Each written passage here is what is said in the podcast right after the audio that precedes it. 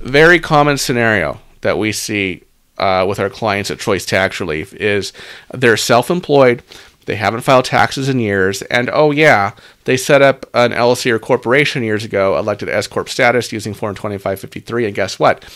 That entity hasn't filed returns either in years or possibly ever. And so the question at the end of it is, well, what should we do with this business entity? Should we get it back in compliance, file all the returns? Should we just shut it down? Should we just let it die? And, there are state considerations here too, but I'm just talking about federal considerations for now.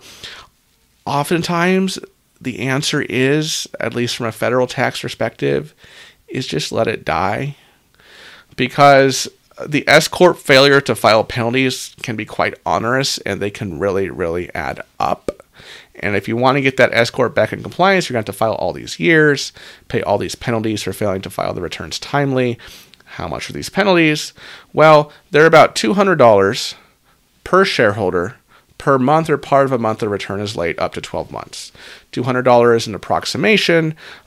Just going back for the last 10 years, that figure, that per shareholder per month figure is $195 for years 2012 through 2016. It was $200 for 17 and 18. It was $205 for 2019. It was 20 and 21. It was $210 for 20 and 21. Now it's up to $220. But basically, if you think about it, let's say that you've gotten behind on 4 years of S-Corp filings, and so that's an approximately, right? Approximately $200 per month per shareholder. Let's say it's just you. So that's $2,400 approximately of failure to file penalties per year, right? So if this thing, you're late 5 years, $2,400, that's $12,000 in S-Corp failure to file penalties. We might be able to get some of that knocked off, right? But the majority of it's gonna stay there, okay? And that doesn't even include any state level issues you have, right? Here in California, minimum $800 tax, right? Well, it's not the first year, but for subsequent years, even if the thing made no money. And there's some other state stuff too you have to consider, obviously for different states, right? And that doesn't even include the cost to pay a professional to file the return. Granted, if the S-Corp never made any money or anything, then, it's, what do you say? It's, the returns are going to be quite straightforward and simple. We're going to gouge you to do those returns if you wanted to do them, but there's still an additional cost, right? So, for an S-Corp that's been around, 4 or 5 years, never filed, I want to get it back in compliance, plus there's Secretary of State stuff, too, that you might have missed, annual reports, biannual reports, stuff like that. I mean, you could be looking at, even for an S-Corp that's been around for 4 or 5 years, all in 15, maybe 20 grand, right, to get it back in compliance and all filed up. And it's at that point, it's like, is it really worth it? If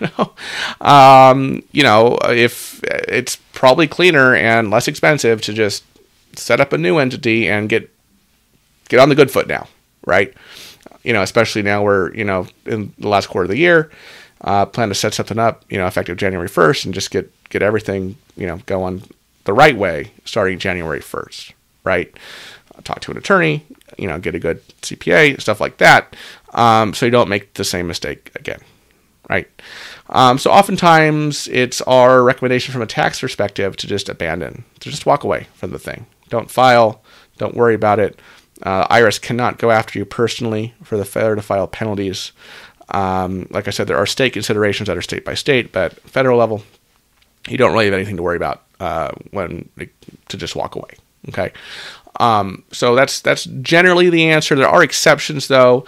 Sometimes there might be a business reason to get this S-Corp back in compliance. And I'm thinking of a scenario where, the 1099s were just always issued to the individual.